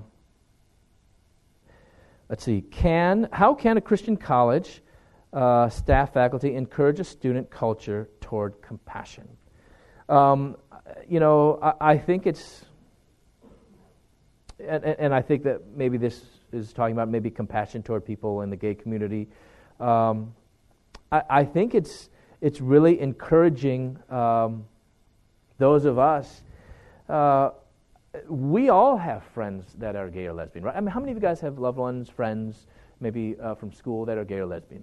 I, I think all of us really do, um, and we need to encourage each each other. You know, you know, have you been, you know, reaching out? You know, like my mother, you know, she sent those Christian cards all the time, and it was really annoying to me. But as I look back, it was planting seeds, you know, and, and you can do that. You don't have to send, you know, those really cutesy Christian cards, but what you can do is maybe just send an email, a text, right? You guys like texting, so just send a text. Hey, thinking about you, man. Hope you're doing well. You know, praying for you. Um, I know some people that are like, you know what, don't pray for me because I know what you're praying for. Uh, but what, what I tell people to say, though, is, you know what, I pray for everyone that I really care about. And um, so that can just be simply planting seeds. Um, so encouraging that, um, I think that can be toward compassion. And also encouraging um, that we are uh, more careful in the way that we respond um, to those on campus that, that, might be wrestling through this issue. You know, that this is something, again, I, I bet you know someone on campus who wrestles with this, but maybe they just haven't shared it with you yet. Um, so, those are ways that we can be more compassionate. My sibling just told me um, they were gay. They believe love is God. What do I do? Love on them. I mean, um, yes, um, God is love, but God is so much more than love. Um, and um, but the, uh, the other thing is just because God is love and, and we're called to love, that doesn't necessarily mean though, that um, love equals sex. Right? I mean, oftentimes people say, well, you know, the greatest commandment is to love. We're called to love the Lord your God. We're called to love our neighbor. So what is wrong about loving, you know, one another and loving my gay partner? Well, okay, you just made a jump from loving God and loving your neighbor to loving and having an intimate, you know, implying sexual relationship with your partner. Well, loving God and loving your neighbor, that's not having an intimate sexual relationship with God or your neighbor. Um, so it's not really, um, not really a straight connection. But you know, love on your sibling. Um, let them know that you know nothing has changed. You're going to treat them just the same, um, and let them know that you know your your hope is that they would come, you know, really surrender to Christ. Um, and that's what you can be praying for. Not that they would somehow turn straight, but first and foremost, that they would turn to Jesus. Uh, why is it that homosexuality often strikes Christians as the worst sin? What is the reasoning behind that? I mean, I think some of that is because for many people, uh, homosexuality, okay, looking at someone else's sin as disgusting is often much easier than looking at our own sin as being disgusting, right? And for most people, this is not something that most people are wrestling with. And uh, so it's easier to look at that and saying, oh, that is just gross. That's just awful. You know, but when that becomes your own thing that you're struggling with, I mean, wouldn't it be great if just sin was just gross and disgusting for, for all of us? Then would not any of us struggle with sin? I mean, let's be honest. You know, our sin, it does feel good. Our sin, it is comfortable. And that's why sin is sin. But someone else's sin might seem gross and disgusting to you, but you know that's that's their sin, you know, and and yet we need to. I think so. I think that's that's what it is. Uh, it's easy to look at someone else's sin and saying, well, that's just horrible. Um, that's just gross and disgusting. So I think that's part of the reason why it's seen as the worst sin. Um, let's see how do we respond to Christians who find their identity in their homosexuality rather than Christ and believe that homosexuality isn't wrong because they're saved? Um, well, I mean, I think the first part, talking about how do we respond to Christians who, I guess, would say that they're gay and Christian and think that, it, that God blesses this, um, I think, as I've met most people who say that they're gay and Christian and that they think it's okay, for on most cases, um, what is really, um, as, as, I kind of talk more with them and, and press them on the issue, um, I find that really at the core, one of the main problems is really how they view Scripture, and then that affects how they view the gospel.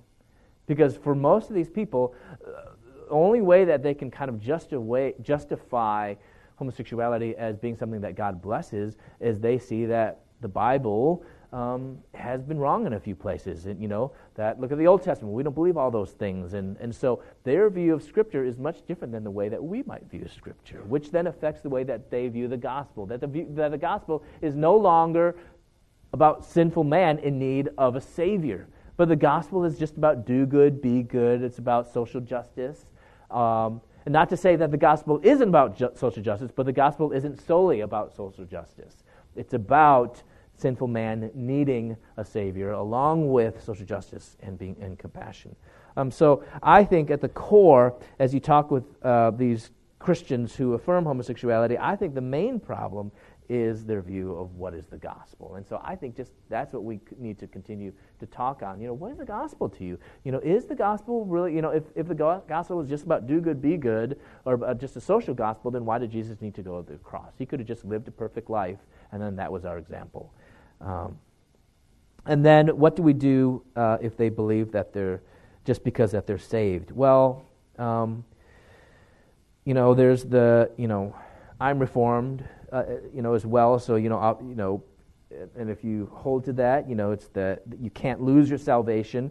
But I do also believe that um, if one truly has um, been redeemed, there will be fruit of repentance. There will be transformation of evidence of their um, redemption. Um, and so, though, you know, that person might say, Well, I'm saved. Well, the reality is there needs still to be that fruit of redemption. I wouldn't say then you're not saved because I ultimately don't know that and I don't know what might happen down the road, but I would encourage that we all need to encourage uh, us to live um, lives of holiness. How can we best make Geneva College a safe place for those struggling with homosexuality? Um, well, I mean, I think a wonderful thing is the fact that you guys um, have um, um, uh, can, uh, you know, ministry, a group that uh, is closely associated with the school. You guys have Amy Solomon um, and the Counseling Center, uh, other counselors. um, that that are really attuned to this. You know, I've been talking with them and getting to know them, um, but but this group, most campuses don't have that. I've gone to you know just last year I was at 15 different CCCUs speaking, and the majority of those don't have what you guys have. So you guys are really blessed that you guys have a ministry um, that might not necessarily be like part of Geneva, but it's really closely associated with Geneva uh, that students are involved with. And so if you guys know um, people that might be wrestling, encourage them to get involved with that, encourage them to, um, to go talk with Amy, um, and, and you yourself to be, uh, be that person to kind of make them feel welcome. Uh, you know, it, it's really cool. Um, I, when I started at Moody. Uh, again, you know, I was 31 years old. I was just really scared because I mean, not scared about school or whatever, but I was like, you know, I just don't want to be on a floor where these guys are going to be up all night and you know, you know, running around, you know, naked or whatever. You know, I don't know what you know guys do on, on you know, like just keeping me up all night. And so I was like, put me on a good floor, please, and you know, give me a good roommate. Um, so they put me in with this guy. He was like only 19 years old, you know, and I was 31, and I was a little anxious because you know, come to find out he's from like the middle of, you know, Washington State, you know, graduated from a high school of 10. And I was like, oh, great, they put me with a redneck. Um, so, and, uh, and so I was like, okay, call him up. And, you know, before I moved in, I was like, you know, I'm just going to share with him my, my whole testimony because I don't want him to share, you know, hear from secondhand. Um, and uh, so I, I, told him my whole testimony, everything, you know, from the drugs to the prison to homosexuality and HIV and AIDS. I mean, everything. You know, he's 19 years old. Um, and, uh, you know, he gets off the phone, and his mom was like, "Oh, nice. You know, she's really nice. She's kind of like Beaver Cleaver, uh, Cleaver, the Cleavers. You know, like the mom. She's really sweet." And and she's like, "Oh, that's so nice. Who are you talking to?" He's like, "Oh, that's my new roommate." And and he's like, "Oh, you really like this? He's 31 years old." And he's like, "Oh, that's so great." And then, and then he's like, yeah, and he just got out of prison. so it was cool, uh, pretty amazing that she actually let him come back to Moody. Um, but what was really cool, and this is how God works. Um, he, you know, like I said, came from this high school of 10, you know, or graduating class of 10 people. Um, his best friend that, that was in high school, that he knew all the way through grade school, shared with him that summer before that we you know, were roommates, and shared with him that he struggled with same-sex attraction. I mean, he was just like he was totally floored. He didn't know what to do. And you know, my roommate is like total jock. You know, he loves to like um, I don't know, go hunting, shoot rifles, and you know, I don't know all that. Uh, you know, whatever you American guys do or whatever. Um, so, but, and I'm totally opposite. You know, I, I'm not good at sports. You know, I don't like it to get dirty. Uh, you know, and, and so, you know, he runs marathons and everything. And, but God put us together, and yet we just developed this bond. I mean, we have like very little in common, very little in common. Uh, but then it was cool. Like, um, you know, I stood up at his wedding. I was his best man, and uh, he named his second boy after me. I mean, so we've just developed this this great, great relationship. And I think, you know, we need to. One way that we can kind of help be like a safer place is to not necessarily hang out with people that are all like us look out for people that are a little bit different and i think that that will just totally enrich your life you know i think it's totally cool that i'm you know that the you know my best friend is totally different than me you know we really have very little in common and when we hang up i mean hang out you know it's like you know we're doing things that he likes or we're doing things that i like and it's totally different but it's like you know i would never have done i would you know i would never have gone out and shot you know shotgun on my own you know if it wasn't i didn't know him you know shot you know what do you call that skeet or whatever um, which, by the way, I'm actually pretty good. I would never have known that. Um, so, uh, you know, I would encourage that, that, that look for others that are just different from you. And, and I think that you'll just really be uh, enriched by that. Um, and, you know, you don't have to seek someone that's just like you. And just because you might feel a little uncomfortable, um, you know, developing a relationship with someone that may, might be wrestling with that, maybe God is just trying to stretch you and to grow you. Um, so, any more questions? I, I just completely talked your ear off. You know, if you let me, I'll just completely, completely talking. Um, anything else? Yes. Uh, okay. okay. Um, well, fortunately, that wasn't too political. Um, I, am just, I'm so grateful that um, I'm not called to be a politician. So that's one of those bonuses, I guess, of being a felon. Um, uh,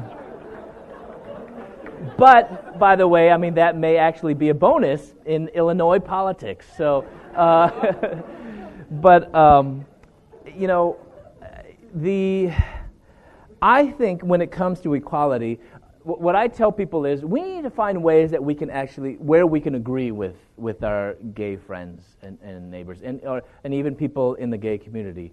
And when it comes to equality, I mean, I think we can agree to that statement that we agree that all people are created equal and, and they're all created in the image of God and we should all treat them equally. Um, so, you know, when it comes to um, the rights, and this is where marriage gets complicated because marriage, I, I feel like, you know, as the church, we're not so much arguing about the rights. We're kind of more arguing about kind of the definition of that, who gets married and who doesn't. Um, and, and yet, from the gay community, they're more talking about the rights. Um, and we're talking about kind of protecting, you know, religious institutions and churches, et cetera. Um, and I mean, for me personally, uh, it, it is a very complicated issue because, you know, we're, we're, talking about, in, in America, we're so careful not to intertwine the church and the state, you know, as in you know, other countries in Europe that, where the, the church and the state is almost one. And so we try to keep those separate. But I find that this is the one issue where we find those two issues pretty, you know, intricately combined, where it's mostly, not all, but mostly a religious institution that gives the certificate of marriage, um, whether it's a synagogue or a temple or a church or a mosque. And they give the certificate of marriage, but then after that, that's when the government comes in and kind of gives these rights. Um, so that's where I find it's, it's very complicated. Um, and for me, I'm not so much concerned about those rights, and I'm, you know, I, I'm more willing to kind of be able to you know give those rights. It's just saying that you know as as an institution, uh, you know we. I, I, don't want to have to be forced to be able to do something that might be going against uh, what we believe.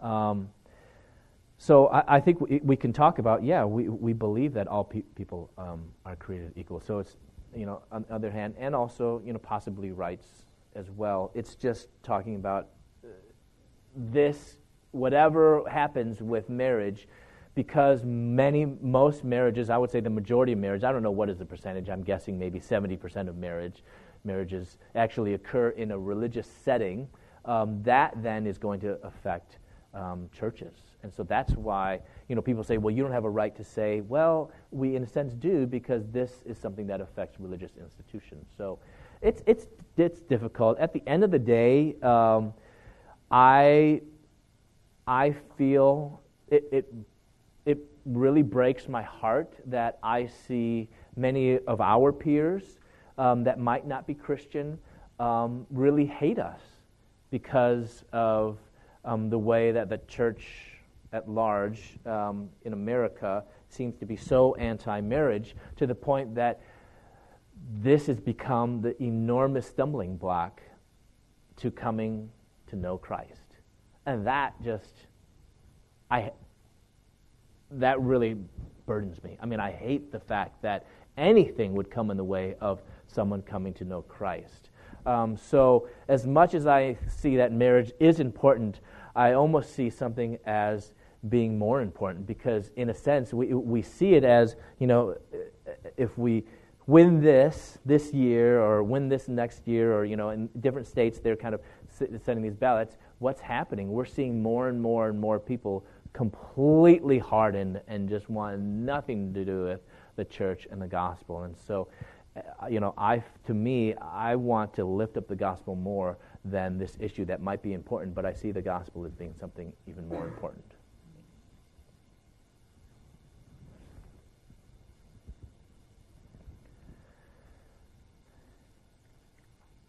Yes.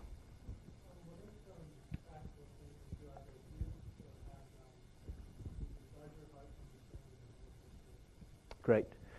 Um, I don't know if some of you guys heard that. What are some practical things that um, I have done or haven't done, um, did or didn't do, to guard my heart from kind of returning, uh, you know, going back to homosexuality? Um, I think, I mean, first and foremost, I mean, this is really easy, and I don't want to kind of give your, you know, typical Sunday school pat answer. But I mean, it is intimacy with Christ. I mean, that's a simple answer, but that's also complex. You know, uh, I, I have found that um, during the times when I'm, you know, really thriving in my, you know, really personal revival and intimate, that, that those are times when um, the struggle has become easier. Not that the temptations have gone away, but it's been easier for me to stand faithful. Um, and, and, so, you know, we all have to know how that happens because for each of us, that's that's different. And um, you know, for those of you guys, and that's a great place for you guys to kind of explore that. You know, what is your best way of finding intimacy with Christ? Whether it is getting up in the morning at 6 a.m. and and having your quiet time and or you know having your walks. I mean, you guys have a beautiful campus here. You know, whether it's I don't know walking up to the G or whatever, and and you know just you know having your time uh, you know alone with God. Uh, but being sure to you know have that. Um, I also think that being in community is key. Uh, that you know I don't know how I'd be able to do it you know apart from my parents. Um, if it wasn't for my parents, you know I wouldn't even be here. So um, you know I know not everyone has, you know, parents that really support me. You know, I know, you know some of you guys might have parents that aren't even Christian. some of you guys uh, might have Christian parents, though that you know could be supportive, uh, but maybe you don't have like a really deep connection with them. Um, so that's why even more we need each other. You know, we, we really really need each other. So um, seek out peers to uh, to not only you know build relationships but hold you accountable, um, but uh, seek out mentors. I loved my time at Moody um, as a student because I had like all these people that I could you know meet with. Um, on a weekly basis that could mentor me, and that was really, really cool. So take advantage of that because you're not going to have that forever. I mean, you guys are going to be gone, you know, in less than four years. Um, so seek that out. Um, peop, you know, look at some professors that you're like, that's someone that I want to be like, you know, or that, that's someone that I that I see just really reflects Jesus. Um, and seek that person out, spend time with them, have lunch with them, um, ask them, you know, if they'll mentor you, disciple you, um, and uh, other things that I've done that are just more practical things. Um, I, I just kind of set clear boundaries. I know where I'm weak And when I travel, I never travel alone. That was just a um, a policy that I had set up. You know, once I was traveling um, quite a bit more uh, five or six years ago, that I wouldn't go anywhere alone. Not not just on the issue of homosexuality, but also with the issue of drugs. That's not drugs is not a major pull for me anymore. It's more kind of my working through with with sexuality. But I I don't I know that I am still capable of that. So um, I'm just careful with with that. Um, so I, I think those are kind of just some, some practical things.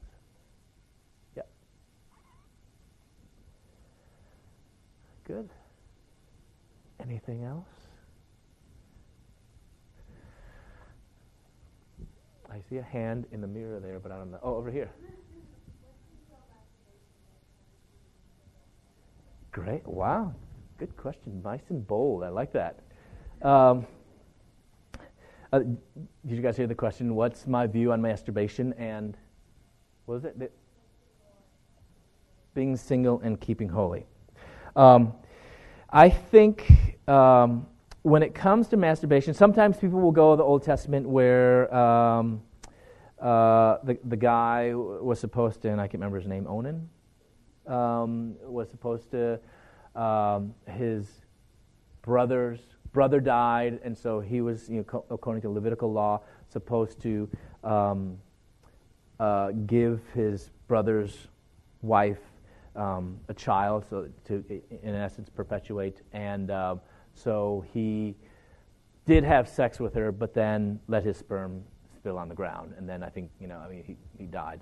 Um, so people say, so therefore, uh, masturbation is wrong. Uh, uh that's not really masturbation. I mean, that's having sex with someone and then, um, anyway, we'll just stop there.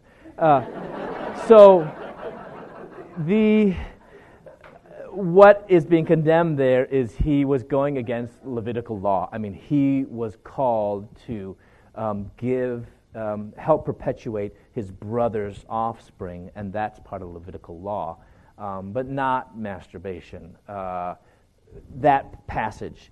Um, the Bible isn't really clear, I mean, because we don't have any other examples of you know, the act of masturbation.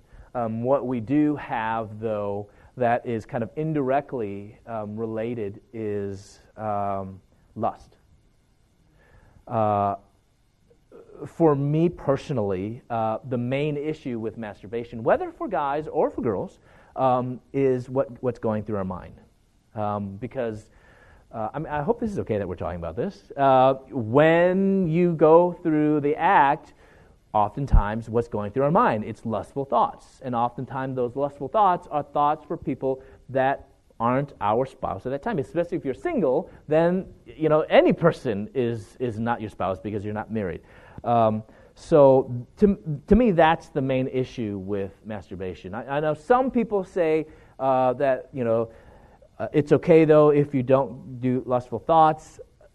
I just know how I am. I, I know that, that that's pretty pretty difficult. Um, I know also then uh, the reality for guys, you know, that you can go through the night and then, you know, have the, uh, you guys know what I'm talking about. And uh, I don't personally see anything wrong with that because that's not intentional. You're not, that, that just happens. Um, and so I, I personally don't find anything wrong with that. Um, but when it comes to masturbation, I, I find the main problem is with the lustful thoughts. With that said, um, if you do struggle with that, um, I mean, I don't want you to think that you're like totally wrong. Uh, but okay, let me, let me do both sides of the spectrum.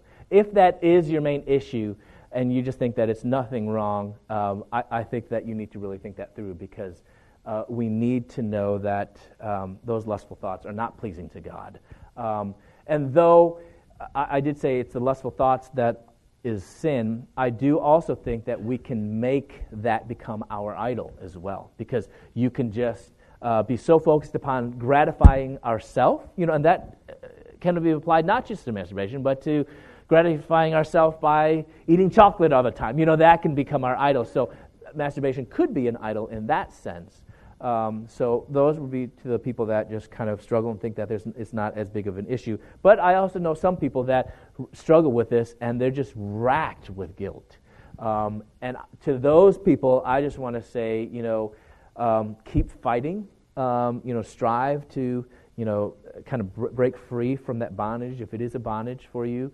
Um, but don't be racked with guilt to the point that, you know, I mean, you, you aren't that abnormal um, and um, so I just want you to not be racked with guilt in that sense. So, is that okay? Great. Yeah.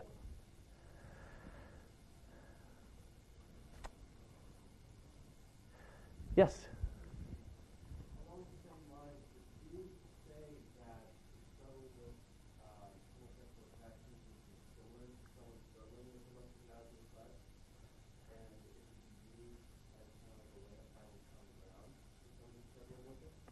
Um, I would say yes and sort of no.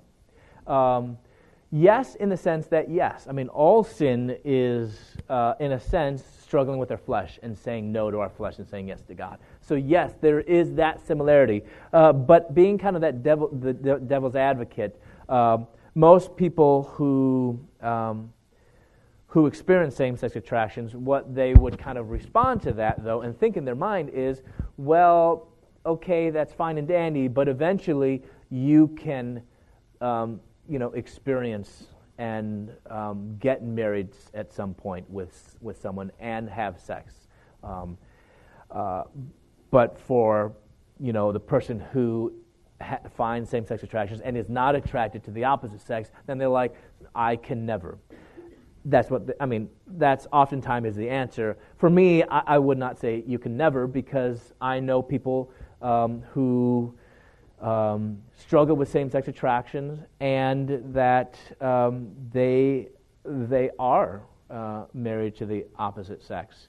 Um, they might still continue to struggle, uh, but they have they love their wife, or, or if the wife struggles with, with same-sex attractions, they love their husband, and um, and yet this is just you know something that they're they're working through. So it can be, uh, but in a sense, also know that it is still a little bit different, and so it is kind of still just saying that. Um, so I would be a little um, cautious or careful in that when you say that, that say it in the sense of saying it's sort of, but I also know that it's not the same either. Because sometimes people can be hurt to say, you know what, no, it's not the same because you, at, at least some point, you can go and date your girlfriend, eventually get married and have sex. Whereas for me, I'm not attracted to girls. Um, I can never, and even though uh, you know this person might be attracted to guys, I can never have sex with guys.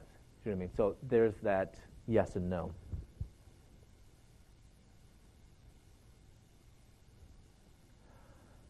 Any other questions? Good. Well, you guys have been really, really good. Thanks so much for everything and your patience. Really appreciate your time. You want to say something?